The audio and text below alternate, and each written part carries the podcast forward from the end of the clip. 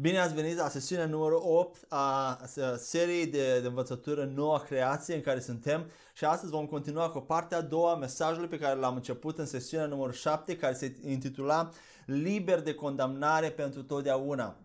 Uh, și în sesiunea de astăzi vom acoperi două mari secțiuni. Prima, în prima parte vom vorbi despre 16 uh, dovezi biblice că un, un adevărat credincios nu își poate pierde mântuirea niciodată. Darul justificării, darul salvării pe care l-a primit la salvare nu poate fi pierdut niciodată. Iar în a doua parte vom încerca să studiem și să analizăm câteva pasaje biblice care par să aducă ideea că un credincios adevărat născut din nou își poate pierde salvarea, mântuirea. Și vom vedea că acest lucru nu este uh, Uh, um, de fapt, în realitate nu este prezent în aceste pasaje. Așa că haideți să avem răbdare, avem mult de acoperit în sesiunea de astăzi, așa că haideți să începem, să intrăm direct în subiect și să deschidem Bibliile noastre la Efeseni 2 cu 8, Roman 3 cu 24 și Roman 6 cu 23. Vom începe cu dovezi biblice pentru care un credincios nu își poate pierde mântuirea niciodată. Citim la Efeseni 2 cu 8 împreună. Căci prin har ați fost mântuiți prin credință și aceasta nu vine de la voi, ci este darul lui Dumnezeu. Încă din acest verset vă vedem primul argument biblic, prima dovadă că mântuirea este un dar gratuit și necondiționat al lui Dumnezeu. Faptul că sunteți mântuiți prin credință nu vine de la voi, ci este darul lui Dumnezeu. Este un dar. Un dar nu are condiții atașate. Este un dar gratuit ne- și necondiționat. Roman 3 cu 24 întărește acest lucru. Ei sunt îndreptățiți fără plată prin harul lui, prin răscumpărarea care este în Hristos Isus. Nu trebuie să plătești nimic. Ești neprihănit, îndreptățit fără plată, justificat fără plată. Nu trebuie să plătești prin faptele tale, prin acțiunile tale, prin faptele tale bune, prin nimic. Prin harul lui, salvarea este primită ca un dar gratuit și necondiționat. Și al treilea verset, Roman 6 cu 23, fiindcă plata păcatului este moartea, dar darul lui Dumnezeu este viață veșnică în Hristos Isus, Domnul nostru. Amin. Deci primul argument este că da, salvarea sau îndreptățirea este un dar necondiționat și gratuit al lui Dumnezeu către noi. Al doilea argument vine din Roman 3 cu 28, care spune așa, că și noi credem că un om este îndreptățit prin credință fără faptele legii. Al doilea argument care uh, întărește pe primul este că mântuirea este primită numai prin credință, fără nicio altă condiție atașată ei. Al treilea argument vine din Roman 11 cu 29, unde zice așa, căci darurile și chemarea lui Dumnezeu sunt definitive, irrevocabile.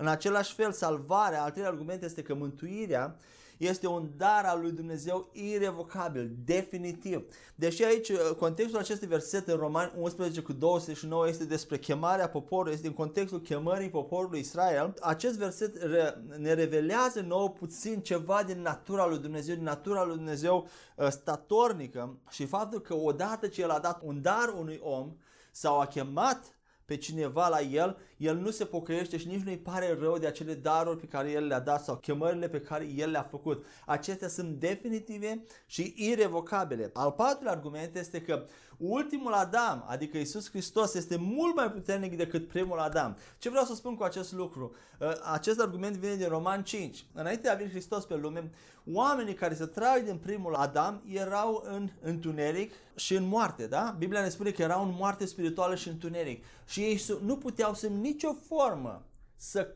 cadă din întuneric și uh, uh, din moarte, să cadă în lumină și viață. Nu putea, orice ar fi făcut, oricâte fapte bune ar fi făcut acești oameni, ei nu puteau niciodată să treacă în împărăția lui Dumnezeu sau să-și schimbe natura Duhului lor prin, propria, prin faptele lor bune. Prin analogie acum, când venim în Hristos Iisus și Biblia spune că în 2 Corinteni 5 cu 17 că suntem făcuți noi creații, apoi în Coloseni 1 cu 13 spune că suntem transferați din domeniul întunericului în domeniul împărăției Fiului Său iubit, cu atât mai mult acum, chiar dacă facem lucruri rele, chiar dacă facem lucruri păcătoase, acestea nu ne vor transfera, nu ne vor face să cădem din împărăția luminii, împărăția vieții înapoi în împărăția întunericului. Pentru că dacă s-ar întâmpla acest lucru, atunci înseamnă că primul Adam și ceea ce el a înfăptuit, faptul că ne-a dus în moarte, este mult mai puternic decât ceea ce Isus poate face.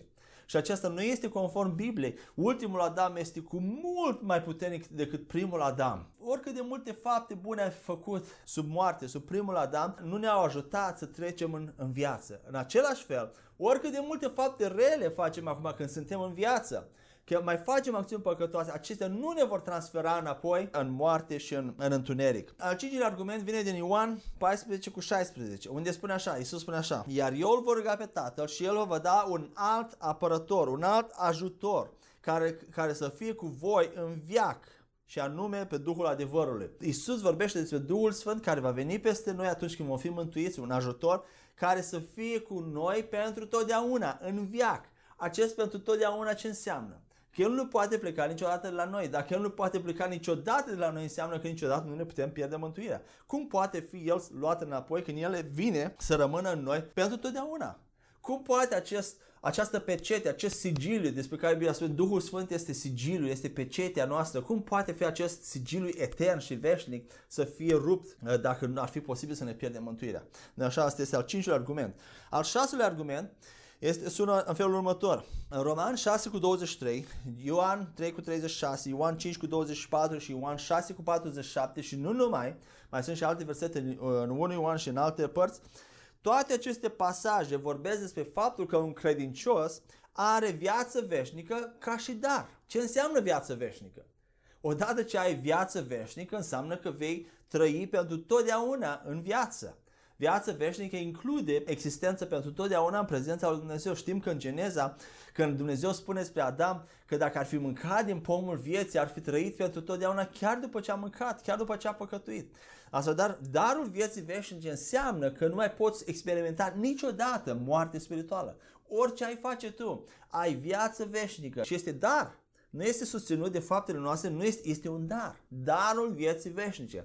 El nu se pierde. Și pe, a, datorită acestui dar, noi trăim pentru totdeauna în prezența lui Dumnezeu. Al șaptelea argument, 1 Petru 1 cu 23, spune așa, haideți să citim. Ați fost născuți din nou, nu dintr-o sămânță pieritoare, ci dintr-una nepieritoare prin cuvântul lui Dumnezeu care este viu și care rămâne pe vecie. Cuvântul lui Dumnezeu Știm că este viu, lucrător și rămâne pe vecie, este veșnic, nu va cădea niciodată. Sămânța, din cuvânt, sămânța cuvântului este nepieritoare. În psalmul undeva spune că cuvântul lui Dumnezeu este stabilit în ceruri pentru totdeauna. Niciodată nu va cădea la pământ. Așadar, noi credincioși, noua creație, suntem născuți din aceeași sămânță a cuvântului care este nepieritoare. Dacă noi ne tragem din acea sămânță nepieritoare, înseamnă că toată natura noastră Toată ființa noastră este nepieritoare. Noi niciodată nu vom pieri. În același fel în care cuvântul lui Dumnezeu niciodată nu va pieri, nu va cădea la pământ. Credincioșii în Hristos niciodată nu vor cădea la pământ, niciodată nu își vor pierde mântuirea, această viață din cuvânt. Amin? Sunteți, uh, sunteți entuziasmați? Eu unul sunt așa de zidit de fiecare dată când meditez la aceste versete, când le vorbesc. Haideți să mergem mai departe. Chiar dacă merg un pic mai repede și compresez foarte multe lucruri, le, le fac pentru binele nostru datorită lipsei de timp, dar uh, având acest acces la video și audio putem să revenim asupra acestui, acest, le ascultăm din nou, poate mai rar, mai încet și să le studiem mai în, în tihnă. Și vă încurajez să faceți acest lucru ca să fiți convinși voi înși vă în Duhul vostru de aceste adevăruri. Argumentul numărul 8 vine la 1 Corinteni 6 cu 17. Dar cel ce se lipește de Domnul este un singur Duh cu El. În momentul în care vii în Hristos și ești salvat, devii un singur Duh, un singur Spirit cu Isus Hristos. Acum, Isus Hristos este un singur Duh cu Tatăl, Dumnezeu Tatăl și cu Duhul Sfânt. Ei formează Trinitate, ei împărtășesc aceeași esență, aceeași natură. Atunci când noi creștinii venim în Hristos, practic noi ne atașăm Trinității. Știu că este un adevăr foarte mare și greu de crezut, dar noi devenim un singur Duh, aceeași esență, aceeași natură, devenim un singur Spirit cu Isus Hristos, cu Dumnezeu Tatăl, cu Dumnezeu Duhul Sfânt. Posibilitatea pierderii salvării sau acestei mântuiri, acestei uni, uh, uniuni, acestei uniri cu Duhul lui Dumnezeu înseamnă o o separare uh, în, în Trinitate însăși. Este ca și cum Dumnezeu Tatăl s-ar separa de Isus Hristos sau de Duhul Sfânt, ceea ce nu este posibil. O astfel de separare de, în Duh. Noi acum suntem un singur Duh cu Dumnezeu Tatăl, Dumnezeu Fiul, Dumnezeu Duhul Sfânt. Nu în roluri, vom vedea într-o altă sesiune acest lucru, vă explica în detaliu. Nu în roluri, dar în esență, în natură. Noi nu putem niciodată fi separați de Dumnezeu. Argumentul numărul 9 sau dovada numărul 9, Romani 8 cu 38 la 39. Eu sunt convins, Pavel spune, că nici moartea, nici viața, nici îngerii, nici demoni, nici lucrurile prezente, nici cele viitoare, nici puterile, nici înălțimea, nici adâncimea, nici orice altceva din creație nu vor fi în stare să ne despartă de dragostea lui Dumnezeu care este în Hristos Isus Domnul nostru. În acest pasaj, Pavel ia timp să discute în detaliu toate lucrurile care posibile și apoi adaugă orice altcineva, altceva, orice altcineva din creație nu va fi în stare să ne despartă de dragostea lui Dumnezeu.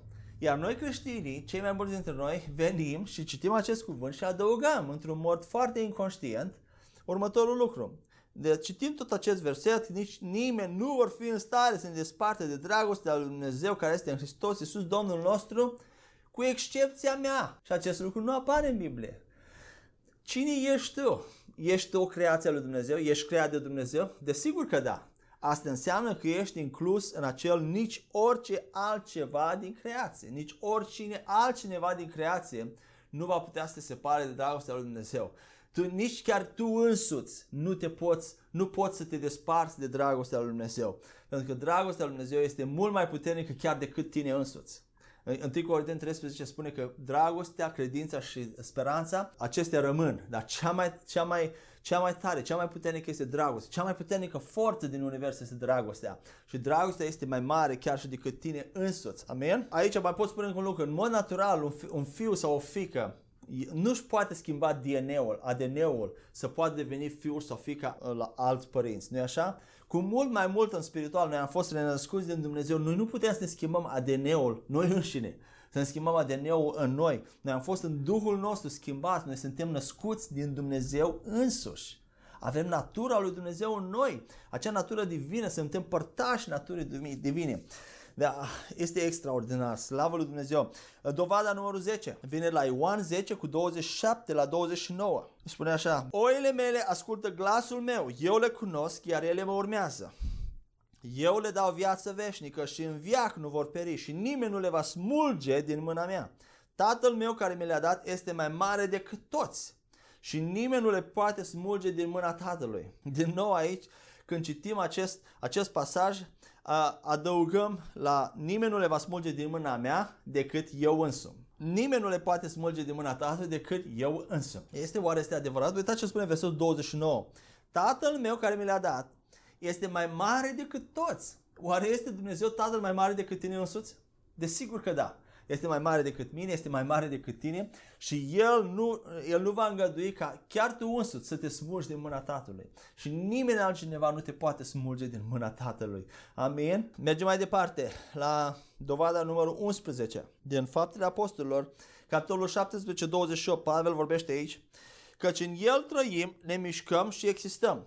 Sau așa cum au spus și unii dintre poeții voștri, căci și noi suntem urmașii Lui. Așadar, vedem că viața naturală, și nu numai, și în salve, în alte locuri, sunt astfel de versete care arată că viața naturală, această lume, întreaga creație, este susținută de Dumnezeu însuși. Toate legile creației, ele sunt susținute de Cuvântul Dumnezeu, de Dumnezeu însuși. Și noi trăim și ne mișcăm și existăm în ființa noastră Ă, prin Dumnezeu, datorită lui Dumnezeu. Acum, dacă ne mutăm la spiritual, la lucrurile spirituale, cum pot, dacă cele naturale au nevoie de susținerea lui Dumnezeu, cu atât mai mult, viața spirituală are nevoie de susținerea lui Dumnezeu însuși. El trebuie să mențină credința, dragostea, activitățile, toate activitățile sfinte care El le-a originat în noi prin, prin voința noastră liberă, dar El le-a început în noi și așa cum El Bă, așa cum El are grijă de viața naturală și susține viața naturală, cu mult mai mult putem să ne așteptăm și putem fi siguri că El va susține și va alimenta viața noastră spirituală care a început în Hristos. Vedem asta la Filipeni 1 cu 6. Cel ce a început un lucru bun în voi, îl va duce la bun sfârșit. Cel ce a început această lucrare de salvare, el, tot El o va duce la bun sfârșit. Iuda 1 cu 24, 1 Corinteni 1 cu 8. El ne va susține până la capăt, fără vină, fără pată. Ne va ajuta să ajungem și ne va, ne, ne va ține, ne va susține, ne va ajuta să ajungem până la capăt, în față, față, față în față cu El. Să, să trăim și să nu pierdem această mântuire. Nu putem pierde această mântuire care El a început în nou și ne-a dat-o ca un dar. Argumentul numărul 12. Haideți să presupunem pentru un moment că este posibil ca un credincios autentic să-și piardă mântuirea, da? Am câteva întrebări aici care nu au sens și nu pot fi răspunse pe baza Bibliei. Prima întrebare este de câte păcate ai nevoie, câte păcate sunt necesare ca să-ți, poți, ca să-ți pierzi salvarea? Asta e prima întrebare. Câte păcate poți face până când știi că ți-ai pierdut salvarea? Nu putem găsi un astfel de răspuns în Biblie. A doua întrebare. Când știi că ai trecut de punctul de întoarcere, în care nu mai poți să te întorci? Oare există un astfel de punct de la care tu nu te mai poți întoarce înapoi, nu mai poți fi salvat de nou? Dacă cu adevărat ne putem pierde mântuirea, oare de ce în toată Biblia nu este descris clar acest punct, acest moment când un credincios poate să-și piardă salvarea. Știm, avem clar în Evanghelie, avem în, în Roman 10 cu 9 la 10 și în alte părți este descris foarte clar cum un, cum un om îl poate veni prin Hristos și poate fi salvat. Când, când ne gândim apoi la pierderea salvării, la uh, mergerea în iad, mi se pare un subiect mult mai important decât a veni în Hristos să știi când ți-a pierdut, că este o, o problemă de viață și de moarte, să știi când ai pierdut și când ai, nu, mai, nu te mai poți întoarce. Nu descrie nicăieri în Biblie un astfel de moment când un credincios a trecut și nu mai poate fi recuperat și uh, doar poate să aștepte mânia lui Dumnezeu. Acesta este un lucru foarte important și nu este menționat nicăieri clar în Biblie. Acesta este argumentul numărul 12. Argumentul numărul 13 sună în felul următor. Am vorbit foarte mult în primele sesiuni de Lucifer, de Satan și Adam. Gândiți-vă că Satan și Adam erau într-un mediu perfect de sfințenie, într-o lume perfectă, într-un mediu perfect creat de Dumnezeu și totuși ei au căzut în păcat în acel mediu perfect. Acum când venim la noi, care, noi credincioși în noua creație, care trăim într-o lume imperfectă, cu tot felul de ispite, cu tot felul, cu diavolul, cu tot felul de pofte, de obiceiuri care lucrează împotriva noastră, împărăția întunericului lucrează împotriva noastră, cu cât mai mult noi am putea pierde salvarea, cu cât mai mult ar fi mai ușor pentru noi să cădem și să pierdem salvarea dacă Dumnezeu nu ar fi Cel care ne-ar susține până la capăt și ar, ar, ar, ar susține această viață spirituală, această uh, viață nouă care El ne-a dat-o. Cu mult mai mult uh, noi avem posibilitatea și potențialul să ne pierdem salvarea dacă aceasta ar fi adevărat. Pentru că Adam și Satan au fost într-un mediu perfect și ei au pierdut a pierdut, nu mântuirea, au pierdut acea stare de perfecțiune, cu atât mai mult. Noi acum când avem și o poziție, am putea pierde imediat și Dumnezeu chiar nu ar, fi, n-ar, n-ar avea nicio garanție că Fiul lui nu a murit degeaba, dacă nu ar fi aceasta, pentru că foarte ușor ar fi pentru oameni să cadă și să nu mai mergi și nimeni până la urmă probabil nu ar mai reuși să ajungă la capăt, nu așa? Și încă un lucru aici important, care uh, uh, și aș vrea să ne gândim împreună, în ce poziție uh, este noua creație în ce poziție se află. E, sunt trei posibile poziții. În poziția primului Adam, în care poți să, poți să cazi oricând, poți să cazi în păcat oricând, adică să, să uh, separ, să rup relația cu Dumnezeu în orice moment și să intri în moarte. Aceasta este prima poziție. A doua poziție este poziția lui Isus Hristos înainte de moarte la cruce, unde trebuie să câștigi și să-ți menții salvarea. Iar a treia poziție este poziția lui Isus Hristos după înviere, unde uh, credinciosul nu mai poate nici să intre în moarte, nu mai poate muri niciodată spiritual și nici nu trebuie să obțină, să câștige și nici să mențină salvarea. Care din aceste trei poziții vi se pare biblică? În prima, puteai cădea oricând, puteai greși oricând și gata, s-a terminat, este final. În a doua poziție, trebuie să câștigi, să câștigi, să împlinești toată legea, să nu păcătuiești deloc.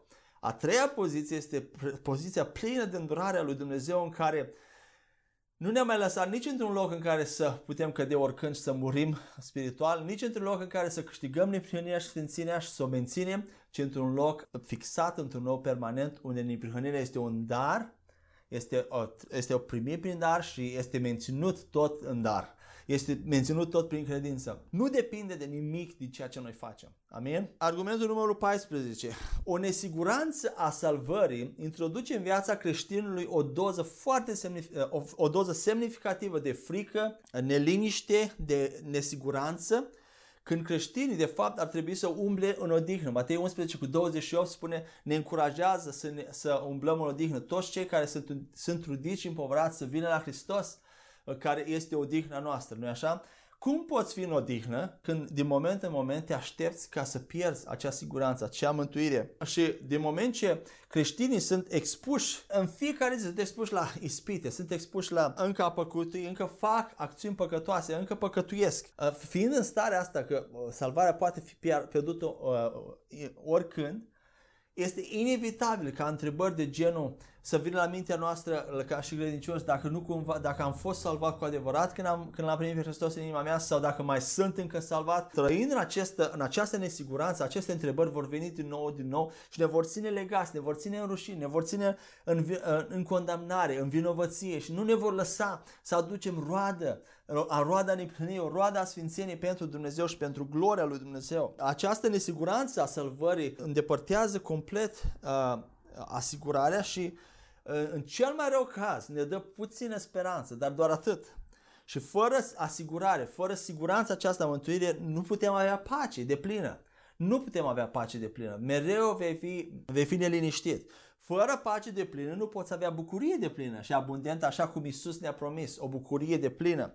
Iar fără bucurie nu, pot, nu vei putea niciodată avea abilitatea de a iubi necondiționat. Pentru că mereu iubirea ta va fi bazată pe condiții. Dumnezeu te iubește doar dacă tu faci asta.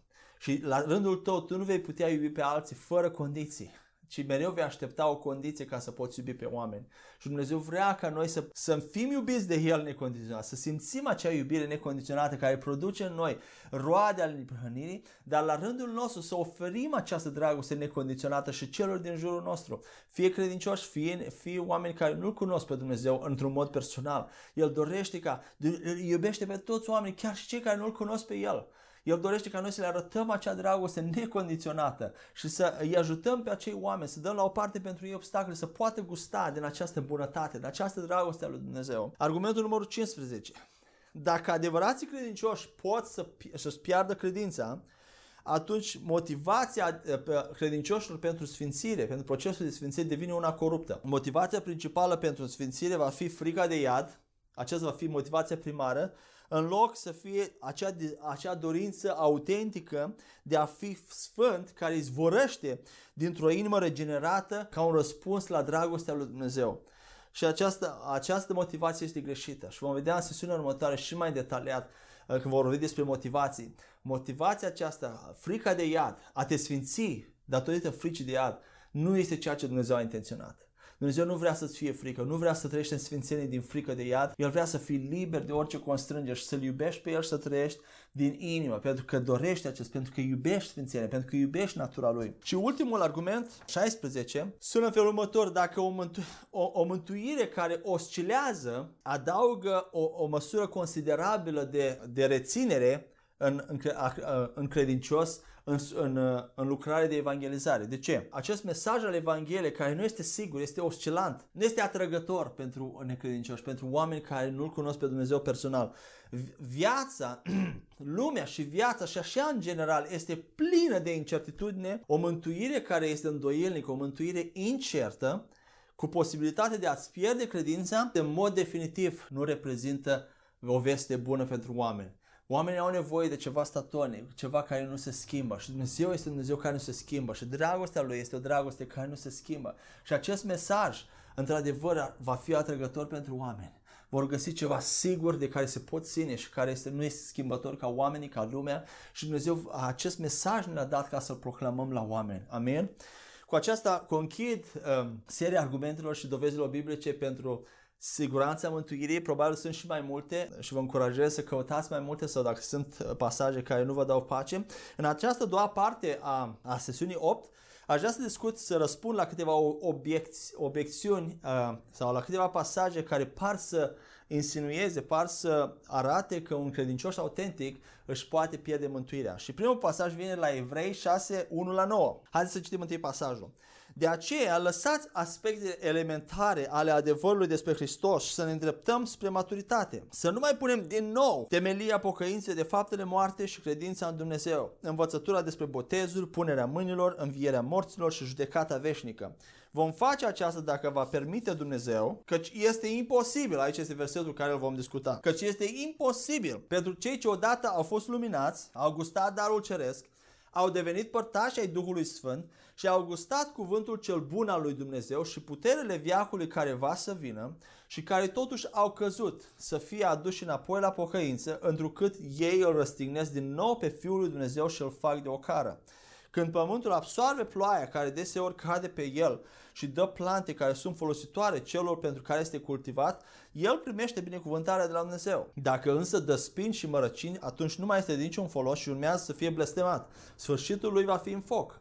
Chiar dacă vorbim astfel, prea iubiților, suntem convinși în ce vă privește pe voi de lucruri mai bune și care însoțesc mântuirea. Amin. Din punct de vedere istoric, biserica primară era alcătuită din creștini evrei da? evrei care au crezut în Isus Hristos ca și Mesia, dar ei veneau din uh, secole de, din familiile lor, din tradiții, în secole în care uh, ei mergeau la templul evreiesc ca să-și uh, primească iertare de păcate lor din nou și din nou, prin jertfe, prin sacrificii și era o zi pe an când era ziua ispășirii și aduceau păcatele lor uh, la Dumnezeu și acea capră care trimiteau în deșert, erau obișnuiți cu acest din nou și din nou, sacrificii pentru păcat din nou și din nou și acest din nou este, este o expresie cheie care revelează uh, mentalitatea acestor evrei care au venit în contact cu Hristos. Pornim de aici de la un context mai larg și apoi ne venim de ce în ce mai ne apropiem de acest pasaj de contextul imediat ca să înțelegem uh, ce se întâmplă aici, despre ce vorbește uh, scriitorul cărții evrei aici, care cred că este Pavel, deși nu este clar, se pare că este tot Pavel. Poporul evreu, cum spuneam, chiar și înainte și după nașterea, moartea și îngroparea lui Isus și învierea lui, au fost, fusese implicați într-un sistem de sacrificii, de jerfe, de diferite tipuri, care erau aduse la templu pe altarul lui Dumnezeu pentru a obține iertarea de păcate. Acesta era scopul, pentru a obține acea acoperire a păcatelor lor și a avea din nou bine, parte de binecuvântare, a fi, a fi din nou împărtășire cu Dumnezeu. Și acest sistem de, de jertfe a încetat în cea mai mare parte după distrugerea templului în anul 70 după Hristos, când a fost pus, când a fost pus în flăcări de către romani și apoi acest templu a fost dărâmat piatră cu piatră pentru că romanii au au dat piatră cu piatră la o parte pentru a căuta aurul care se topise din templu și a-l, a recupera. Și chiar după aceasta au continuat să fie anumite locuri în care evreii, mici locuri pe aici pe acolo, în care evreii continuau să aducă aceste sacrificii pentru păcat, dar dat fiind faptul că nu mai era, templul nu mai era prezent, nu mai era o metodă generală prescrisă pentru aducerea jertfelor, acestea încet încet au început să înceteze complet, dar mentalitatea a rămas. Asta vreau să spun. Încă era această mentalitate de a, a recurge din nou la, la aceste jertfe. Și acum venim la Cartea Evrei. În primul rând vedem de, încă de la primele versete din Cartea Evrei, că această din Evrei 1 cu 1 la 2, că această uh, carte se referă la părinții evreilor. Când spune că în, în trecut Dumnezeu ne-a vorbit părinților și prin profeți și acești, acești părinți nu sunt părinții neamurilor, ci sunt părinții evreilor. Părinții care, care, care sunt acești părinți? Acești rămoși. Avram, Isaac, Iacov, uh, ei sunt părinții iudaismului, părinții evreilor, specific. Deci cartea evrei se adresează evreilor evreilor care erau credincioși în Hristos. În al doilea rând, cartea evrei este una de contraste și de comparații. Și vedem cum în, ma- în cea mai mare parte această carte compară noile lucruri în Hristos cu cele vechi. Și vedem astfel că această carte îl arată pe Iisus Hristos că El este superior părinților și profeților în capitolul 1, apoi în capitolul 2 îl arată pe Iisus Hristos superior îngerilor, apoi superior lui Moise în capitolul 3, superior lui Iosua în capitolul 4 apoi superior la întreaga preoție levitică în capitolul 5, în care preoții ofereau jertfe în fiecare zi la templu, în fiecare zi, din nou și din nou. Și apoi uh, intrăm în capitolul 6, unde Pavel vorbește despre acest, scriitorul vorbește despre acest, uh, despre pasajul nostru. În afară de faptul că audiența era formată din evrei, vedem că scriitorul cărții evrei încearcă să aducă pe acești creștini la maturitate Așa spune pasajul, nu așa? Să ne îndreptăm spre maturitate. Scriitorul trebuia să meargă din nou și din nou și din nou la lucrurile de bază pentru mulți dintre acești credincioși. Trebuia să revizuiască din nou lucrurile, spunea faptele moarte. Care sunt faptele moarte? Încercări de neprihănire fără jertfa lui Hristos. Acestea sunt fapte moarte. Uh, și la tradiții și la tot felul de lucruri erau așa de prinși în tradiții, era aproape imposibil pentru ei să se miște înainte și să, spre maturitate și din nou fraza din nou este uh, o frază cheie. Acești copii în Hristos în mod constant mergeau înapoi la tradițiilor la unde gândeau că ei trebuie încă să ofere acele jertfe uh, pentru, pe altar pentru păcatele lor chiar dacă ei spuneau că cred în Hristos și în jertfa totală pentru păcat pe care El, Hristos, a, chiar dacă credeau în Hristos, ei tot aveau tendință să se întoarcă înapoi la sacrificii. Nu se puteau debarasa de aceste sacrificii. Acești oameni despre care spune Pavel că acest este imposibil pentru cei ce odată au fost luminați, au gustat darul ceresc, au devenit părtași ai Duhului Sfânt și au gustat cuvântul cel bun al Lui Dumnezeu și puterile veacului și care totuși au căzut. Sunt oameni care nu au fost cu adevărat salvați și doar au gustat din, eh, din mesajul Evangheliei, au gustat din Duhul Sfânt. Ce înseamnă au gustat? Îți dau câteva exemple. Exemplu, regele Saul din Vechiul Testament. Duhul Sfânt a, vorbit, a venit peste el și el a început să profețească, a fost transformat în alt om. Dar un exemplu și mai concludent este Iuda Iscarioteanul din Noul Testament, care știm că a vindecat oameni, a scos demoni prin puterea Duhului Sfânt și totuși știm că el a, a sfârșit în pierzare și n-a mai fost mântuit. Deci sunt oameni care doar au gustat, dar nu au fost născuți din nou cu adevărat. Și în, în, în perspectiva lor, aceștia aveau nevoie să continue aceste sacrificii așa cum uh, o făceau ca de obicei, astfel anulând puterea sacrificiului lui Hristos pentru ei înșiși. Nu-l anulau în general, pentru că sacrificiul lui Hristos rămâne veșnic, dar pentru ei înșiși îl anulau. Pentru ei înșiși, ei era ca și cum îl sacrificau pe Fiul lui Dumnezeu din nou și din nou. Și aveau această mentalitate de a fi reînnoiți și de a fi curățiți o dată pe an sau după fiecare jertfă și ei au, ei au alăturat, au, adăug, au pus acea, aceeași mentalitate, au adăugat aceeași mentalitate sacrificiului lui Hristos. Au început să gândească de sacrificiul lui Hristos la fel ca și celelalte sacrificii. Și Pavel vine și spune că dacă acești oameni care au gustat Harul lui Dumnezeu și care au gustat beneficiile Evangheliei, cad din nou la acest sistem sacrificial, merg din nou la acest sistem de jerfe, ca și bază pentru iertarea păcatelor, ca și condiții pentru iertarea păcatelor, atunci este, Pavel spune, este imposibil să sacrifici pe Fiul lui Dumnezeu din nou și din nou. Tu îl sacrifici pentru tine însuți, dar în, în realitate este imposibil să sacrifici pe Fiul lui Dumnezeu din nou și din nou. Este, el este jertfa veșnică, ultimă și definitivă și permanentă, care îndepărtează orice fel de păcat. Mai, mai mult decât atât, este imposibil să ai pocăi, pocăințe repetate. Dacă ne uităm cu adevărat la cuvântul pocăință, metanoia, înseamnă schimbarea minții, deși folosim în limbajul nostru să ne pocăim în fiecare zi, adevărata pocăință în realitate este odată făcută la salvare când te întorci complet din lume către Hristos. Îți schimbi mintea, îți schimbi, încep, de atunci începe procesul de schimbare a minții. Și o, a, această pocăință se produce odată cu adevărat, nu o poți produce din nou și din nou. De asta Pavel spune, este imposibil să fii renoit din nou și din nou la pocăință. Chiar dacă tu crezi asta, tu nu poți fi renoit. Odată ce ai fost, te-ai pocăit, te-ai pocăit.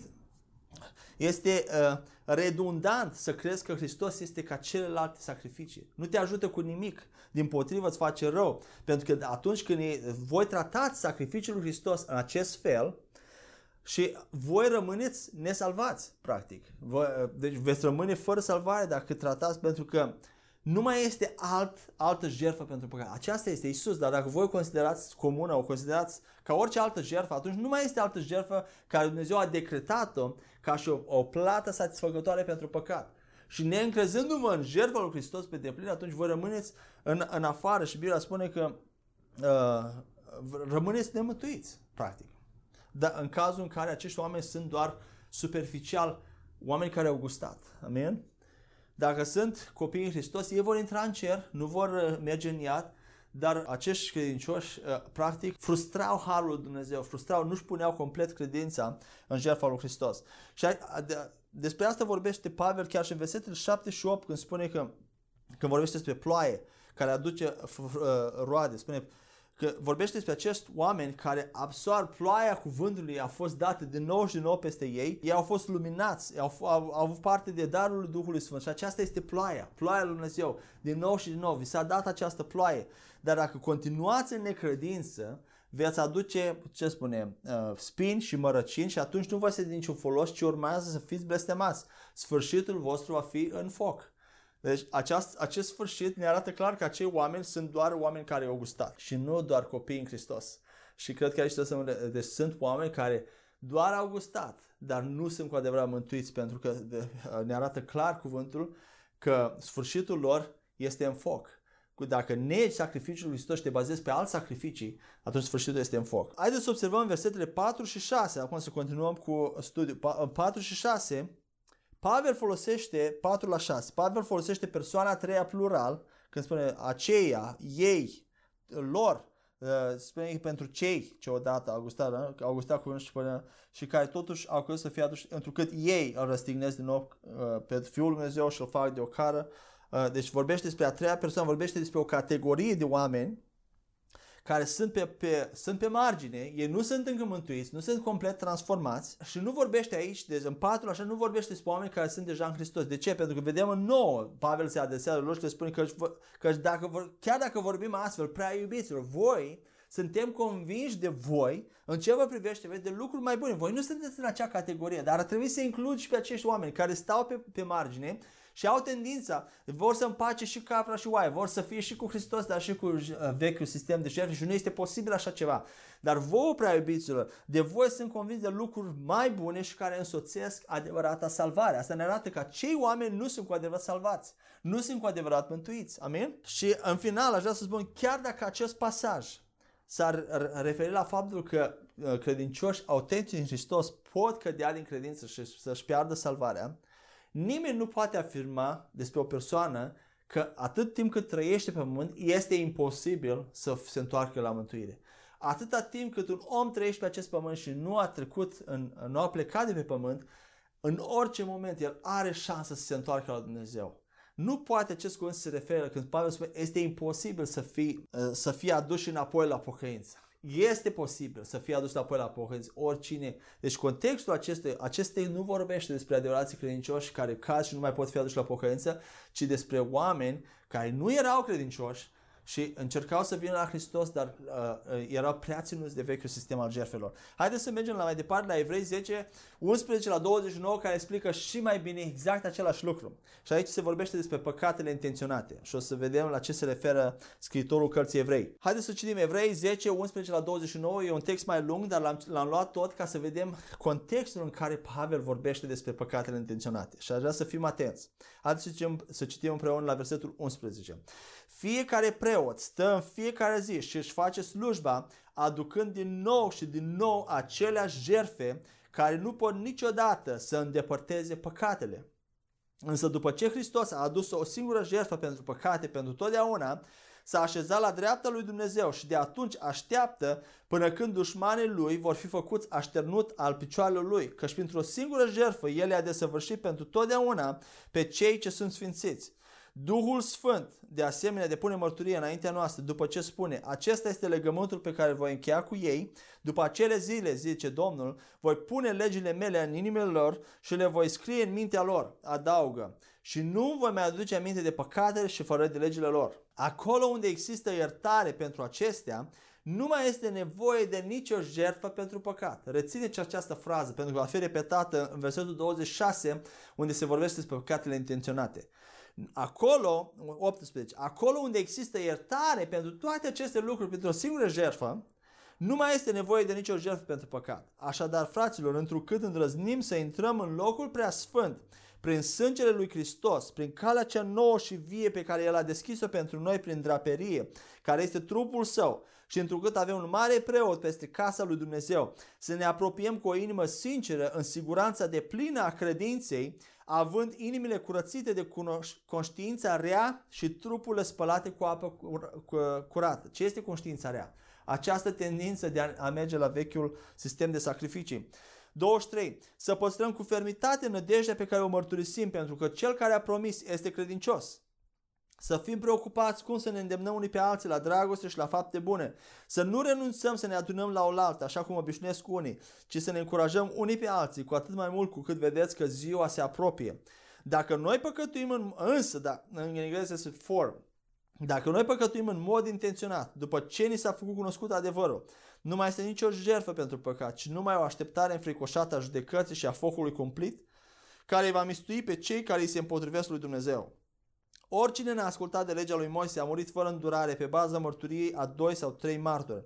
Cu cât mai sever credeți că trebuie pedepsit un om care îl disprețuiește pe Fiul lui Dumnezeu, care consideră ca fiind fără valoare sângele legământului prin care a fost sfințit și care îl insultă pe Duhul Harului. Amin.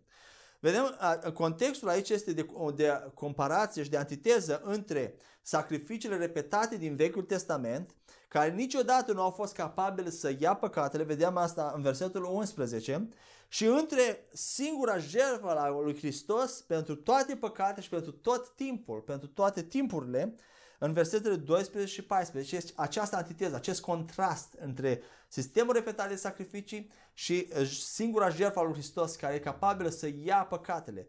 Acesta este contextul acestui pasaj.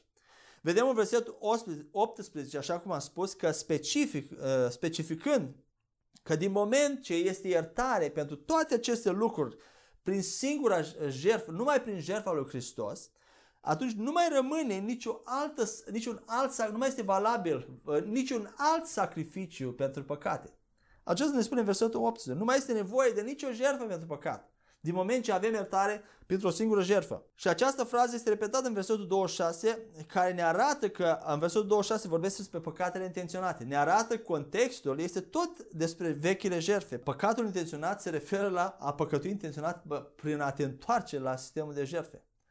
Eh, pentru că el spune la 26, dacă împăcătuim în mod intenționat pe cine s-a făcut cunoscut adevărul, nu mai este nicio jertfă pentru păcat. Aceeași expresie. Apoi vedem în versetele 19 și 25, că, 19 la 25, că Pavel încurajează pe evrei ce să facă în lumina noi căi pe care, de ispășire pe care Isus ne-a deschis În, în lumina acestei noi vreau să vă încurajez să faceți acest lucru.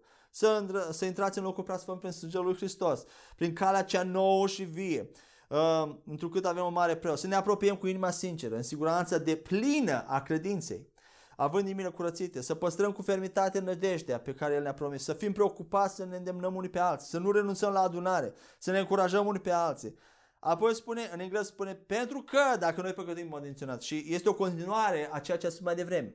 Pentru că dacă noi păcătuim intenționat, versetul 26 spune, după ce ni s-a făcut cunoscut adevărul, cunoștința adevărului, care este adevărul? Ce, despre ce fel de adevăr vorbește aici? Este exact ceea ce le a vorbit până acum despre un singur sacrificiu, un, o singură jertfă pentru păcate. Acesta este adevărul care el a luat la aminte, despre care Pavel a vorbit aici. Acesta este adevărul, că e un singur, este o singură jertfă pentru păcate și nu mai multe. Deci după ce ați venit și ați cunoscut acest adevăr, dacă continuați să, păca, să păcătuiți intenționat, nu se referă la păcate intenționate în general, ci se referă la păcatul necredinței, la acel păcat nu se referă la păcate în general care ne, ne-ar, ne-ar putea face să ne pierdem mântuirea, uh, ci, uh, și să așteptăm acea judecată groaznică a lui Dumnezeu, ci se referă la păcatul intenționat al necredinței într-un sing, într-o singură jertfă a lui Isus care îi depărtează toate păcatele noastre. Acesta este păcatul intenționat la care se referă uh, scritorul cărții Evrei în 26. Dacă ar fi să parafrazez versetul 26 pe care Pavel a, sau scritorul a zis, uh, ar suna cam așa. Frații mei dragi evrei, eu tot, tot continui să vă spun despre aceste sacrificii repetate de animale pentru păcate, pentru că nu mai sunt jertfe repetate pentru păcate, jertfe repetate de păcate pentru animale, ci este doar o singură jertfă a lui Isus. Acesta este adevărul pe care vreau să-l știți.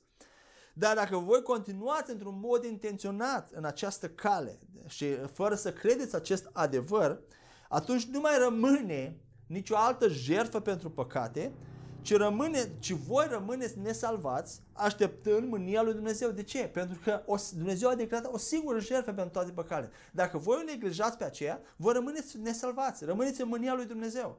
Dumnezeu vrea ca prin credință să asimilați acea nouă jertfă. Și apoi, uh, dovada acestui lucru, este, vedem mai departe că în versetul 28 de 29 spune așa, că în legea lui Moise, cine nu asculta de legea lui Moise, care Dumnezeu a stabilit-o, murea fără îndurare pe baza mărturiei sau doi sau, a trei, doi sau trei martori.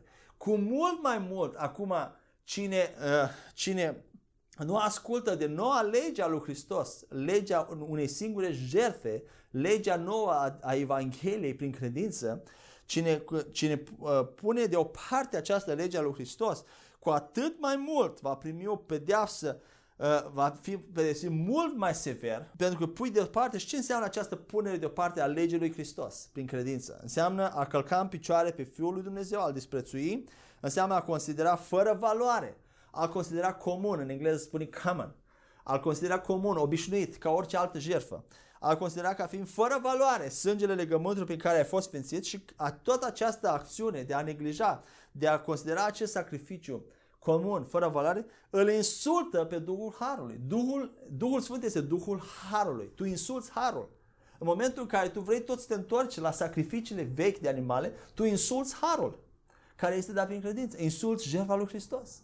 Și atunci nu este vorba despre păcatele intenționate, acțiunile păcătoase care le facem în general ca și credincioși, noi neamurile. Foarte mult timp acest pasaj este, de foarte mulți oameni este interpretat ca și cum aceste păcate îl calcă în picior pe Isus și îl disprețuiesc pe Isus și insultă Duhul Harului. Nu este adevărat. Acest pasaj se referă, se adresează credincioșilor evrei, nu nouă, noi putem învăța de aici, dar nu nouă specific, ci evreilor care se, aveau tendință să întoarcă la jertfele și la legea lui Moise. Cred că, sper și cred că a fost destul de uh, că s-a înțeles și închei uh, această interpretare cu următoarea concluzie. Chiar dacă acest pasaj s-a referit la pierderea mântuirii prin păcătuire intenționată generală, pasajul acesta nu definește clar, nu arată clar că, de câte păcate intenționate este nevoie sau sunt necesare pentru pierderea mântuirii și când știi că ai pierdut-o. Dar nu menționează nicăieri acest lucru. Dar nu, încă o dată spun, acest pasaj nu se referă la acest lucru și cred că prin Duhul Dumnezeu um, a fost destul de clar. Haideți să mergem mai departe la Evrei 3 cu 12, unde spune așa. Fiți atenți, fraților, căci niciun, că niciunul dintre voi să nu aibă o inimă rea, necredincioasă, care să-L întoarcă de la Dumnezeul cel viu Aici avem, vedem exact același lucru. Deci că întoarcerea la Dumnezeul cel viu înseamnă uh, uh, a începe să, uh, să, să arăți credință în Hristos, dar apoi să te întorci la vechiul sistem de jertfe pe care Dumnezeu l-a abolise. Adică începeai să proclami credința în Hristos, că vrei să fii Hristos, dar în același timp uh, vrei să te întorci la lege. Următorul pasaj uh, controversat este în 1 Timotei 4 cu 1 la 5. Haideți să citim împreună. Duhul spune limpede că în vremurile din urmă unii se vor îndepărta de la credință și vor da atenție duhurilor înșelătoare și învățăturilor demonilor. Aceste lucruri vin din ipocrizia mincinoșilor, a căror conștiință a fost însemnată cu fierul roșu ei interzic căsătoria și se abțin de la mâncărurile pe care le-a creat Dumnezeu pentru a fi primite cu mulțumire de către cei ce cred și cunosc adevărul. Căci orice făptură creată de Dumnezeu este bună și nimic nu trebuie respins dacă este luat cu mulțumire, pentru că este sfințit prin cuvântul lui Dumnezeu și prin rugăciune. Amin. Vedem aici că în 1 Timotei 4 cu 1 la 2 spune că uh, oamenii vor cădea din credință, se vor îndepărta din credință și vor da atenție duhurilor înșelătoare și învățăturilor demonilor uh, prin ipocrizia mincinoșilor a căror conștiință a fost însemnată cu, for, cu ferul roșu. Apoi în versetele 3 și 4 descrie aceste lucruri uh, înșelătoare cărora oamenii le vor da atenție. Care sunt acestea? Interzicerea căsătoriei și abținerea de la, de la anumite mâncăruri pe care Dumnezeu le-a creat să fie primite cu mulțumire. Abținerea de anumite mâncăruri. Acum, în mod general, noi știm că păcatul este lucrul care face o persoană să-și piardă salvarea. nu așa? Păcatele noastre ne-ar face să pierdem salvarea. Totuși, lucrurile care sunt descrise aici, în versetul 3 și 4, prin care noi ne îndepărtăm sau cădem din credință, nu sunt păcate sau plăceri pe, pe care oamenii le iubesc sau care, în care continuă să trăiască, ci, de, ci mai degrabă sunt lucruri aș, bune, care par bune, ascetice, pentru obținerea neprihănirii. Da? Acești, acești oameni care, despre care se vorbește aici, ei nu resping pe Dumnezeu. Vedeți, interzicea căsătoriei. Uh, după aia sunt alții care interzic anumite mâncăruri, fac anumite legi, anumite mâncăruri de dragul religiei. Acestea, ei, acești oameni ei nu resping pe Dumnezeu. Da? Nu, nu, nu e vorba aici de păcat care respinge pe Dumnezeu. El caută pe Dumnezeu, dar nu prin mijlocul credinței, ci mai degrabă prin fapte prin fapte ascetice, prin fapte uh, de, uh, din asta de disciplină a trupului, de disciplină, tot felul de discipline ca să fim ca să-i țină departe de păcat. Și ce vreau să spun aici? Acești oameni pot fi creștini care în mod autentic îl iubesc pe Dumnezeu, dar ei practică acest legalism, aceste discipline pentru ca să mulțumească pe Dumnezeu din cauza că au o lipsă de înțelegere mai profundă a Evangheliei sau de revelație a Evangheliei. Asta nu înseamnă că, ei, că toți aceștia sunt pierduți sau au pierdut mântuirea. Ei, sunt, ei pot fi salvați de la iad, dar în ce privește trăirea lor aici pe pământ, în viața prezentă, în viața de sfințire, au rezultate, uh, au rezultate minime. Asta înseamnă îndepărtare de credință. Încerci să fii sfânt prin oricare altă metodă, prin disciplină, prin pozitivism, dar nu prin credință și prin harul lui Dumnezeu. Căderea aceasta din credință se referă la cred, uh, căderea din credința pentru sfințire, nu din credința pentru uh, uh, salvare de la iad. Pentru credința inițială, tu ești salvat de la iad, Dumnezeu este îndurător, Dumnezeu este un Dumnezeu bun și te salvează. Însă tu frustrezi harul lui Dumnezeu prin încercările tale de a, prin, acești oameni frustrează harul lui Dumnezeu prin încercările lor de a, a, a, a mulțumi pe Dumnezeu, de a fi plăcuți Dumnezeu uh, și nu prin credință. Și cred că Pavel, din nou aici, a, a avut în minte, a avut în vedere, în mod special pe legaliști, pe evrei, pe evrei care promovau legea și faptele ca și mijloc de salvare în loc de credință sau adăugau la credință.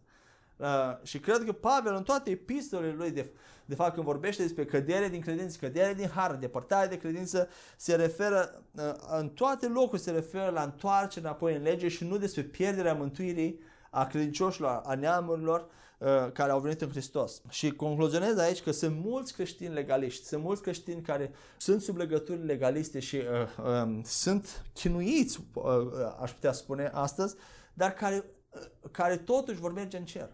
Ei sunt chinuiți aici, nu, nu produc roade uh, destule prin credință, dar când vor trece din viață, ei vor merge în cer, pentru că Dumnezeu este un Dumnezeu bun și darul salvării este un dar irrevocabil, un dar care, de care el nu-i pare rău. Haideți să mergem mai departe și să vedem despre ce spune Biblia despre ștergerea din Cartea Vieții. Este un pasaj în Apocalipsa 3 cu 1 la 5 care iarăși este foarte controversat, unde Apostolul Ioan vorbește despre posibilitatea ștergerii din cartea vieții a credincioșilor care nu biruiesc până la capăt. Haideți să citim tot pasajul, Apocalipsa 3 cu 1 la 5.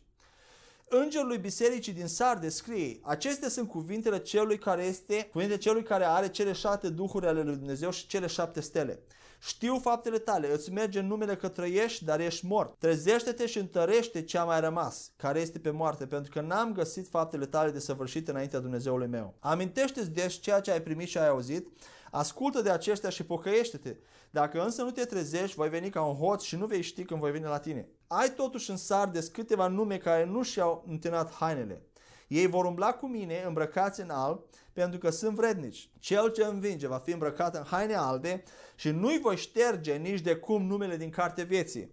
Deci acest verset, și îi voi mărturisi numele înaintea tatălui meu și înaintea îngerilor lui.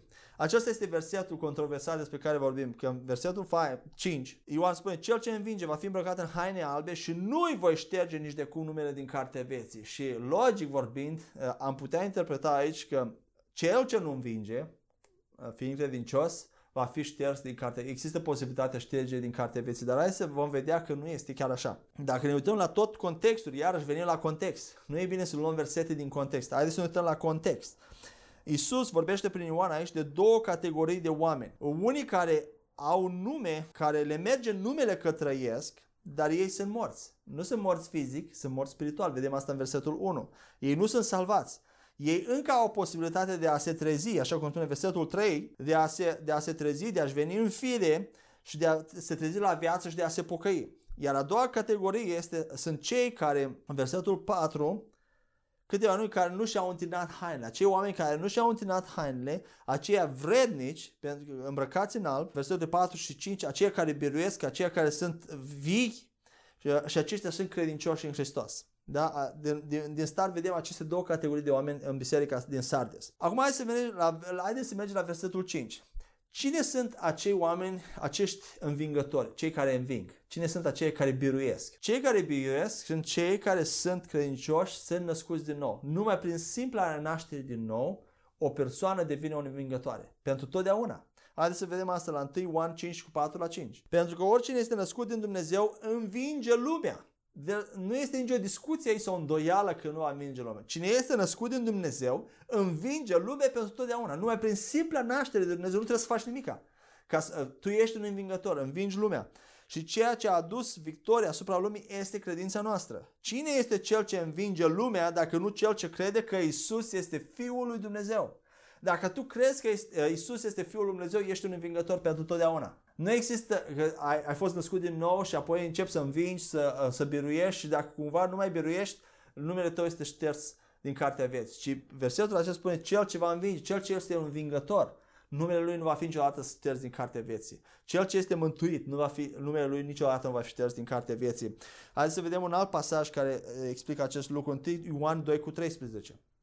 Vă scriu părinților pentru că l-ați cunoscut pe cel ce este de la început. Vă scriu tinerilor pentru că l-ați învins pe cel rău. Observați, timpul l-a trecut, l-ați învins pe cel rău. În momentul în care ați venit în Hristos, voi l-ați învins pe cel rău. De ce? Pentru că voi ați venit în Hristos, care Hristos l-a învins pe cel rău, prin viața lui, prin moartea lui, Hristos a învins. Noi nu învingem. Noi ne odihnim în învingerea lui Hristos. Noi ne odihnim prin credință și, uh, uh, și proclamăm victoria lui Hristos. Noi nu învingem noi păcatul, nu învingem noi diavolul, nu învingem, noi suntem învingători prin Hristos. Romani 8 cu 37. Însă în toate aceste lucruri noi avem victorie de plină prin Cel care ne-a iubit. Suntem mai mult decât biruitori în altă traducere spune. Nu doar biruitori, mai mult decât biruitori prin acela care ne-a iubit. Cel care ne-a iubit prin El doar suntem învingători. Nu există că eu am fost mântuit și încep să înving. Eu nu înving nimic. Hristos în mine a învins deja. Și uh, dacă ne întoarcem din nou la versetul la 5, cel ce va învinge, adică cel ce este născut din nou, din Dumnezeu, uh, nu va fi niciodată șters din cartea vieții. Este o promisiune, este o binecuvântare, nu este o amenințare. Amin? Uh, acesta este argumentul la acest pasaj. Însă, aș vrea să elucidez complet această problemă a, carte, a cărții vieții. Mai sunt și alte pasaje, le-am căutat pe toate din Biblie, Cartea Vieții, uh, și mai sunt câteva lucruri controversate și întrebări care aș vrea să le elucidez aici. Uh, știm, de exemplu, că în Cartea Vieții sunt prezenți, sunt scriși doar credincioși în Hristos, în cartea mielului vieții sunt scriși doar cei care l-au primit pe Hristos și sunt salvați. Vedem asta în Apocalipsa 20 cu 15 unde spune așa, oricine n-a fost găsit în cartea vieții a fost aruncat în lacul de foc. Deci dacă nu ești găsit în cartea vieții, vei fi aruncat în lacul de foc, în pedeapsă veșnică. La fel în Apocalipsa 21 cu 27.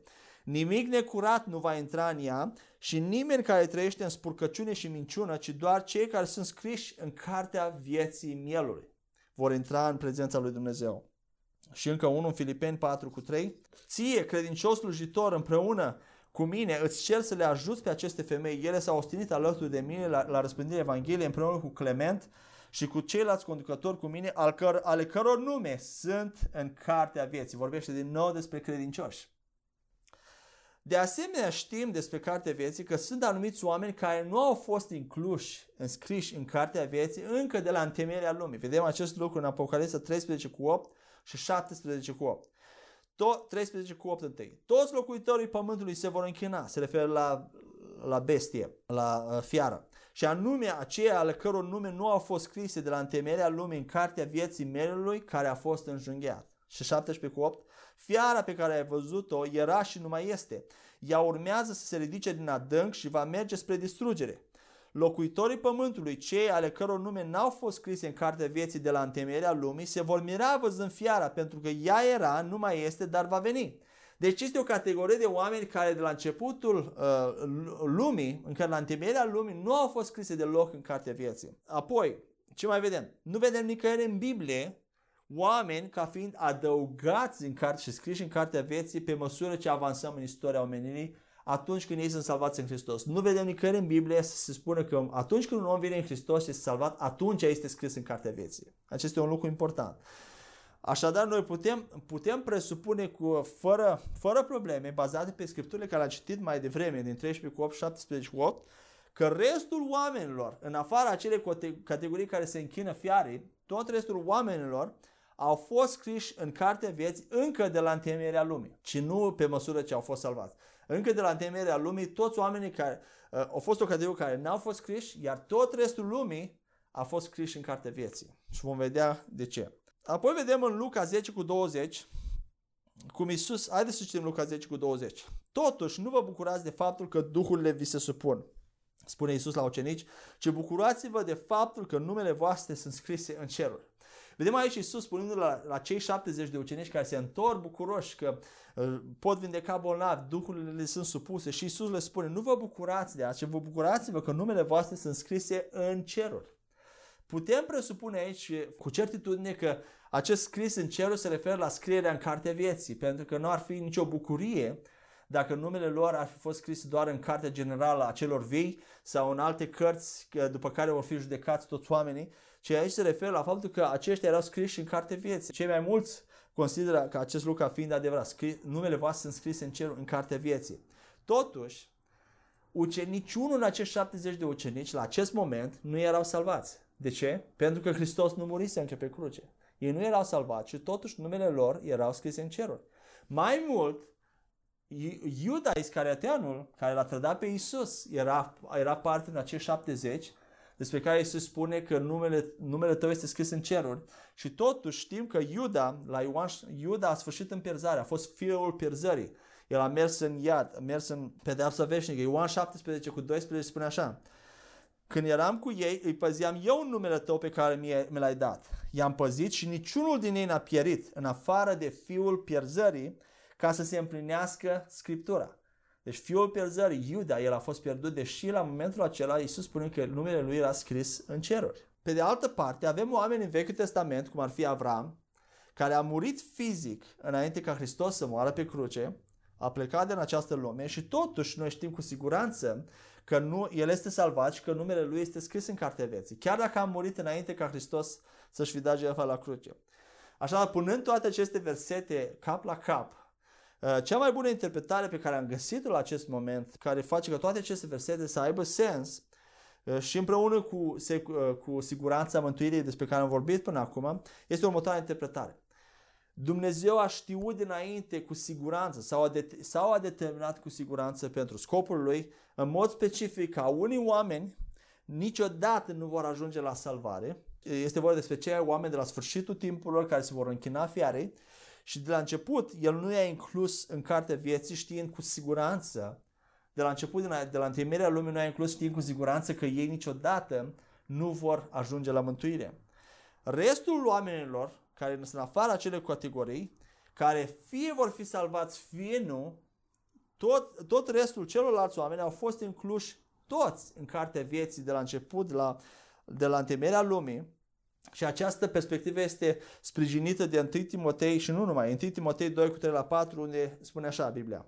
Acest lucru este bun și bine primit înaintea lui Dumnezeu Mântuitorul nostru, care dorește ca toți oamenii să fie mântuiți și să vină la cunoștința adevărului. El dorește ca toți oamenii să vină, chiar dacă nu toți vor veni. Și acest, acest pasaj sprijinește această datorită dragostei lui Dumnezeu. Dumnezeu i-a scris pe toți în cartea vieții și le-a dat la toți uh, o șansă a salvării. Nu toți din aceștia vor vedem Iuda ca drept dovadă. A fost acolo scris, dar apoi el a sfârșit, a fost șters.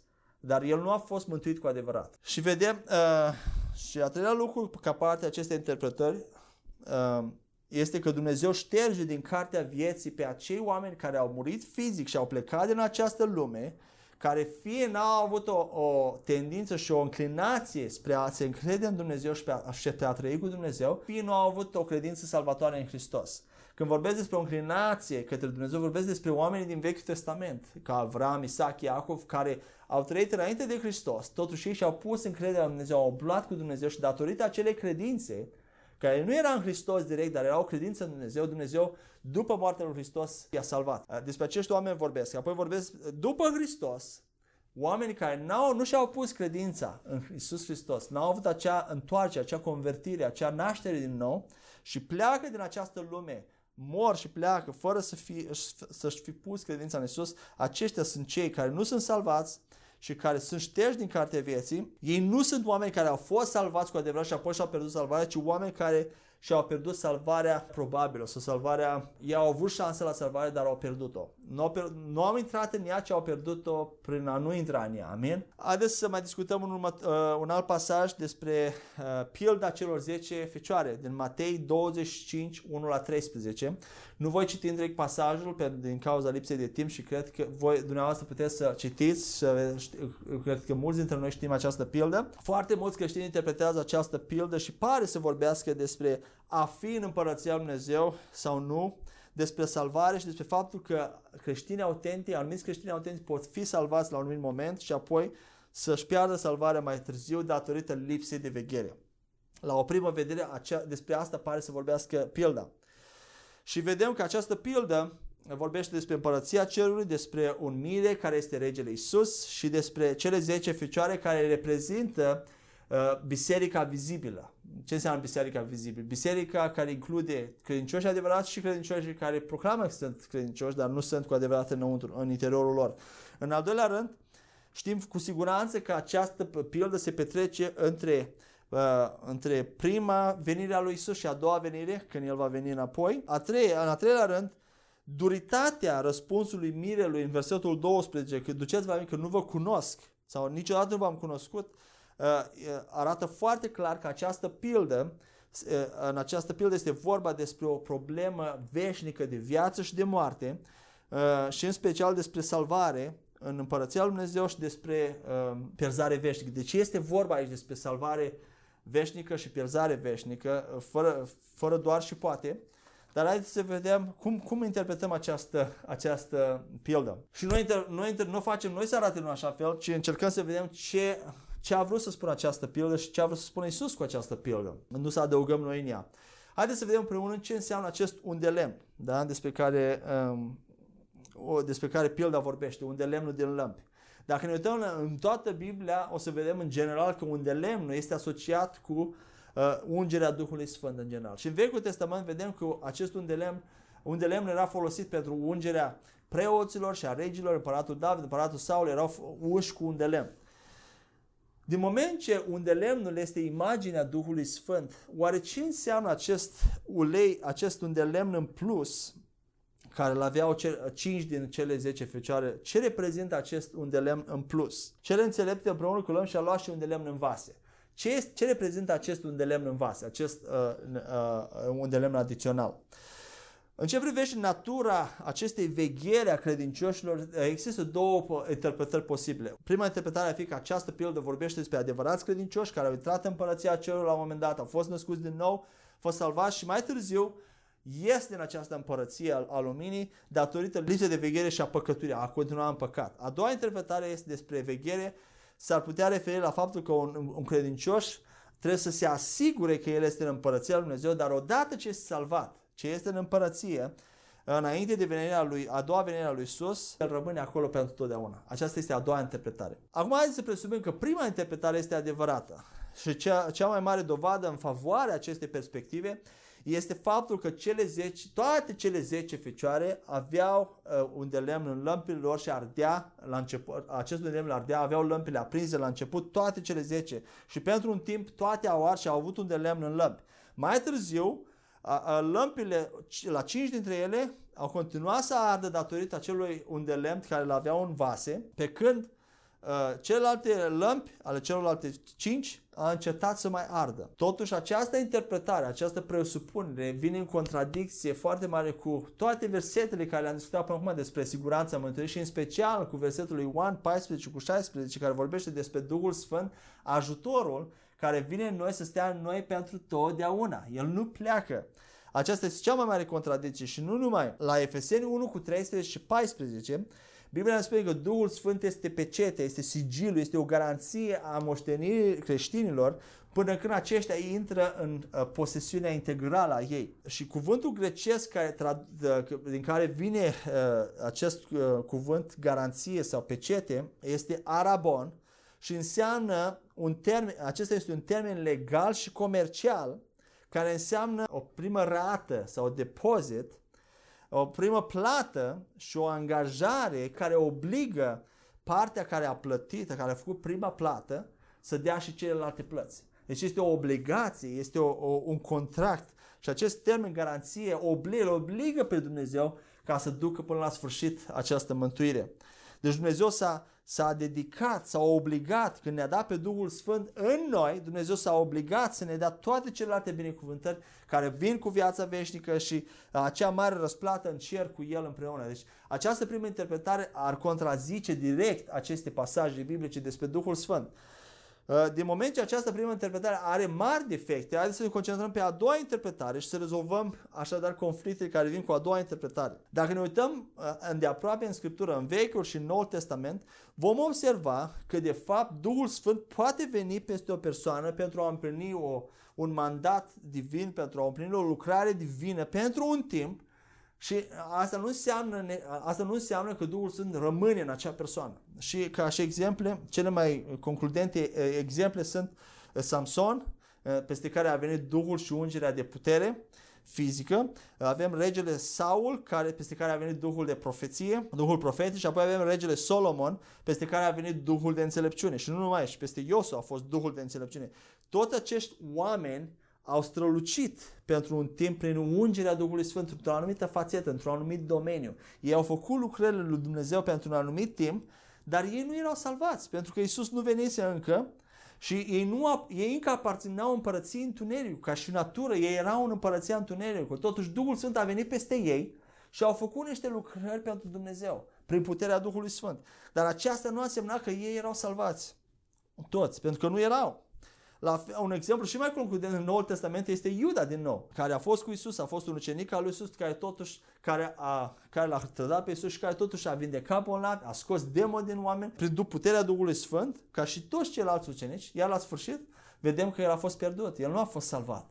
Duhul Sfânt a venit peste el, a strălucit pentru un timp, dar apoi el a fost pierdut. De asemenea, Matei 7 cu 21 la 23 pare să ne arate posibilitatea că existenței unor oameni care profețesc, care scot demoni, care fac lucrări extraordinare în numele lui Isus prin puterea Duhului Sfânt și totuși aceștia la sfârșit nu sunt nu au fost niciodată cunoscuți de Isus Hristos. Este tragic.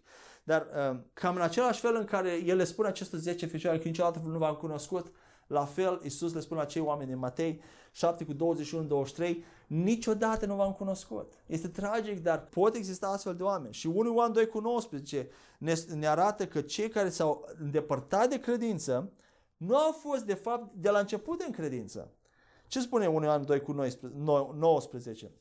Pentru că dacă ar fi fost în credință, ei ar fi continuat până la sfârșit ei ar fi continuat să trăiască în credință până la sfârșit. Dar ei au plecat din credință pentru, că a, pentru a, lăsat, a se arăta clar, a se revela că ei nu au fost de fapt în credință încă de la început. Și luând în considerare toate aceste, și faptul că darurile și chemarea lui Dumnezeu sunt irrevocabile, că El poate folosi chiar și un măgar pentru scopul lui, vedem pe Balam, Dumnezeu poate folosi orice, și animale și oameni pentru că așa scopurile lui, și faptul că El iubește pe oameni atât de mult, putem concluziona următoarele lucruri. Că chiar în era aceasta a bisericii lui Hristos, în acest timp până la venirea lui Hristos, după moartea lui Hristos, Dumnezeu poate folosi diferiți oameni și daruri pentru a atinge alți oameni, dar pentru că iubește. Datorită dragostei lui extraordinare. El iubește anumiți oameni și poate folosi alți oameni sau alte sau animale pentru a binecuvânta pe cei oameni datorită dragostei lui. Aceasta nu înseamnă, aceasta nu este o garanție că acei oameni care sunt folosiți de Dumnezeu sunt și salvați. Sunt foarte mulți oameni care fac lucruri extraordinare pentru Dumnezeu și totuși s-ar putea să nu fie salvați. Deci aceste două lucruri, faptul că Dumnezeu lucrează pentru tine nu este o garanție că tu ești salvat, că tu ești în ordine cu Dumnezeu. El lucrează pentru tine pentru că iubește pe oameni. Funcționarea în, în darurile supranaturale nu este egal cu a fi născut din nou. Acesta este un adevăr extraordinar. Darurile nu, nu înlocuiesc caracterul, nu înlocuiesc salvarea autentică. În afară, credincioșii acestea care par în afară să strălucească pentru un timp, asta nu înseamnă că lumina aceea are și un efect salvator în ei înșiși. Salvarea este o relație de dragoste cu Hristos și este dincolo, este dincolo de daruri și de miracole. Acest undelem adițional, acest undelem extra care era în vase la, cele, la cinci dintre ficioare, cred că vorbește despre această parte invizibilă unde Duhul Sfânt este și încredincios, a venit să stea acolo pentru totdeauna și generează aceeași lumină, generează aceeași lumină ca și ceilalți care doar Duhul Sfânt este peste ei. Generează aceleași lucruri, aceleași fapte, dar Duhul Sfânt este și în ei. Au o credință salvatoare, iar cei care nu sunt salvați, Duhul Sfânt strălucește peste ei pentru un timp, dar ei nu sunt salvați. Zice, Duhul Sfânt a venit doar peste ei, de aceea pentru cei credincioși în Noul Testament Biblia spune că Duhul Sfânt vine peste noi și în noi. Deci să se rămână pentru totdeauna. Și ultimul pasaj care vreau să-l tratez în această sesiune lungă, și îmi cer scuze încă de la început pentru aceasta, uh, nu toate vor fi așa, dar am, am încercat să compresez, să includ toate pasajele care uh, ar aduce îndoieli cu privire la siguranța mântuirii. Vine din Ioan 15, 1 la 6, unde se vorbește despre viță. Uh, haideți să citim acest pasaj. Eu sunt adevărata viță, iar tatăl meu este vierul. El taie din mine orice mlădiță care nu aduce rod și curăță orice mlădiță care aduce rod ca să aducă și mai mult rod. Acum voi sunteți curați din pricina cuvântului pe care vi l-am spus. Rămâneți în mine și eu voi rămâne în voi. Așa cum mlădița nu poate aduce rod de la sine dacă nu, nu rămâne în viță, tot așa nici voi nu puteți dacă nu rămâneți în mine. Eu sunt vița, iar voi sunteți mlădițele. Cel care rămâne în mine și în care rămân eu aduce mult rod, pentru că despărțiți de mine nu puteți face nimic. Dacă cineva nu rămâne în mine, este aruncat afară ca o mlădiță și se usucă. Acestea sunt adunate, aruncate în foc și arse. În ce privește aceste mlădițe neroditoare, există trei puncte de vedere cu la trei interpretări la acest pasaj. Prima interpretare este că mlădițele neroditoare sunt creștini autentici care datorită nerodirii își pierd salvarea, aceasta este cea mai, una dintre cele mai comune. A doua interpretare este că mlădițele neroditoare sunt creștini autentici care datorită nerodirii lor intră sub disciplina divină, însemnând că ei sunt îndepărtați uh, și judecați pentru o moarte fizică, nu spirituală. Ei sunt luați mai devreme de pe pământ, sunt prematur luați de pe pământ ca și o disciplină și fa- a, a, faptul că nu umblă în supunere lui Hristos. Cumva ca Dumnezeu să salveze măcar veșnic, îi ia de pe pământ, ca ei să nu continue în uh, aceste fapte de rușine. A treia interpretare este să înțelegem rodițele roditoare ca fiind așa ziși ucenici al lui Hristos, care exper- experimentează doar o conexiune cu Hristos externă și superficială, dar nu sunt cu adevărat salvați. Așadar, aceste mlădițe neroditoare sunt fără viață sunt mlădițe fără Hristos. Uh, și cred că a treia opțiune este cea mai consistentă atât cu tot ceea ce citim din Evanghelia lui Ioan, cât și cu restul întregului testament și cu ceea ce Noul Testament și cu ceea ce am vorbit până acum și motivele mele, care sunt patru la număr, pentru a adopta această interpretare și a respinge celelalte sunt următoare. În primul rând, Iisus declară de fapt, 5 motive, nu 4. În primul rând, Iisus declară în Ioan 10 cu 28 la 29, el spune așa, Eu le dau viață veșnică și în viac nu vor pieri și nimeni nu le va smulge din mâna mea. Tatăl meu care mi le-a dat este mai mare decât toți și nimeni nu le poate smulge din mâna Tatălui. Aici Iisus declară clar uh, acelor oameni la care El le dă viață, nimeni niciodată nu vor, nu vor pieri. Nimeni nu le va smulge din mâna Tatălui. Apoi în 15 cu 6, Isus spune că aceste mlădițe uh, care neroditoare vor fi aruncate. Unde? 15 cu 6. Cine rămâne în mine este aruncat afară și se usucă. Acest cuvânt aruncat în greacă vine la verbul grecesc balo, a arunca, uh, care împreună cu adverbul uh, exo înseamnă în afară, afară, a arunca în afară, deci este grecescul balo care înseamnă a arunca și adverbul grecesc exo care înseamnă în afară. Este un cuvânt dur despre a, a, a arunca în afară. Apoi vedem, dar în Ioan 6 cu 37, Iisus spune, folosește aceeași terminologie uh, similară și spune așa că tot ceea ce Tatăl îmi dă Tatăl va ajunge la mine, tot ce îmi dă Tatăl va ajunge la mine, iar pe cel ce vine la mine nu-l voi izgoni niciodată afară. Acest izgoni este exact aceeași construcție grecească, de greacă, ex-balo. Ex-balo, aruncare în afară. Deci Isus în 6 cu 30 spune că El nu va arunca afară, nu va izgoni pe cel ce este în El, cel ce vine la El. Iar apoi în, în a adopta această primă interpretare despre că credincioșii autentici vor, își pot pe salvare înseamnă, ar însemna că Isus, Isus afirmă într-un loc în 6 cu 37 că El niciodată nu va izgoni, nu va arunca afară pe cei ce sunt în El, iar apoi în 15 cu 6 spune că cei ce sunt în El îi va arunca afară, care nu produc roadă. Este o contradicție teologică evidentă. Al doilea motiv pentru care eu adopt a treia opțiune, de a treia interpretare, este că când Iisus vorbește despre destinul acelor înlădiți neroditoare, arată foarte mult cu o condamnare eternă, mai mult decât o, o, disciplinare, o disciplinare temporară. Deci a doua interpretare cade din start, pentru că el folosește niște cuvinte foarte dure. În versetul 2, el taie, uh, taie cele mlădiței, ele sunt aruncate în foc și arse, da? Mai, mai departe vedem la versetele uh, 6. Da? Orice mădiți care nu arunți se usucă sunt adunate, aruncate în foc și arse. Aceasta nu este o disciplină temporară, ci este o disciplină veșnică. Deci și a doua interpretare epică. În al treilea rând, trebuie să avem în vedere fraza în mine, care apare în versetul 2. Orice mlădiță din mine care nu aduce rod, apărea atunci când citim orice mlădiță din mine care nu aduce rod, pare că se referă la salvare, că această mlădiță este în Hristos și nu aduce rod. Însă, este foarte posibil ca această uh, în mine să modifice verbul, adică care nu aduce rod. Și versetul s-ar citi în felul următor. Orice mlădiță care nu aduce rod în mine și nu orice mlădiță în mine care nu aduce rod. De ce este foarte posibil? Pentru că în acest pasaj este folosit această frază în mine încă de 5 ori, în, în capitolul 15, 1 la 7 și de fiecare dată modifică verbul și nu uh, alte cuvinte, modifică verbul a aduce roadă. Deci e foarte posibil ca această în mine să pună accentul nu pe locul în care se află mlădița, adică în Hristos, ci pe procesul de a aduce roadă. Chiar în versetul 2 este foarte posibil ca acest verset să fi fost scris în manuscris în felul următor. El taie orice mlădiță care nu aduce rod în mine. A patra motiv pentru care adopt a treia interpretare este contrastul care apare între versetul 2 și versetul 3. Care este acest contrast? În versetul 3 spune, el tai, vorbește despre mlădițele înuditoare care nu aduc rod și le curăță, care...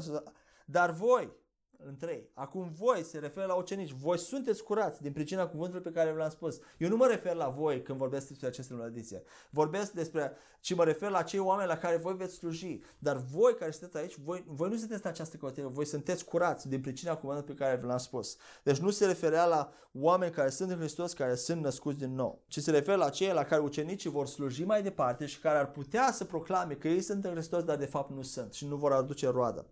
Și ultimul motiv este că versetul 2 pare să insiste că nu există adevărați creștini care să nu aibă măcar o măsură minimă de roadă. Rodirea sau aducerea de roade este, o, o, este un semn al faptului că un om a fost născut din nou cu adevărat. Un minim de rodire este un semn, semnul final că o persoană este creștină și este născută din nou. Dar vedem că mlădițele neroditoare nu au viață deloc în el, nu aduc niciun fel de roadă.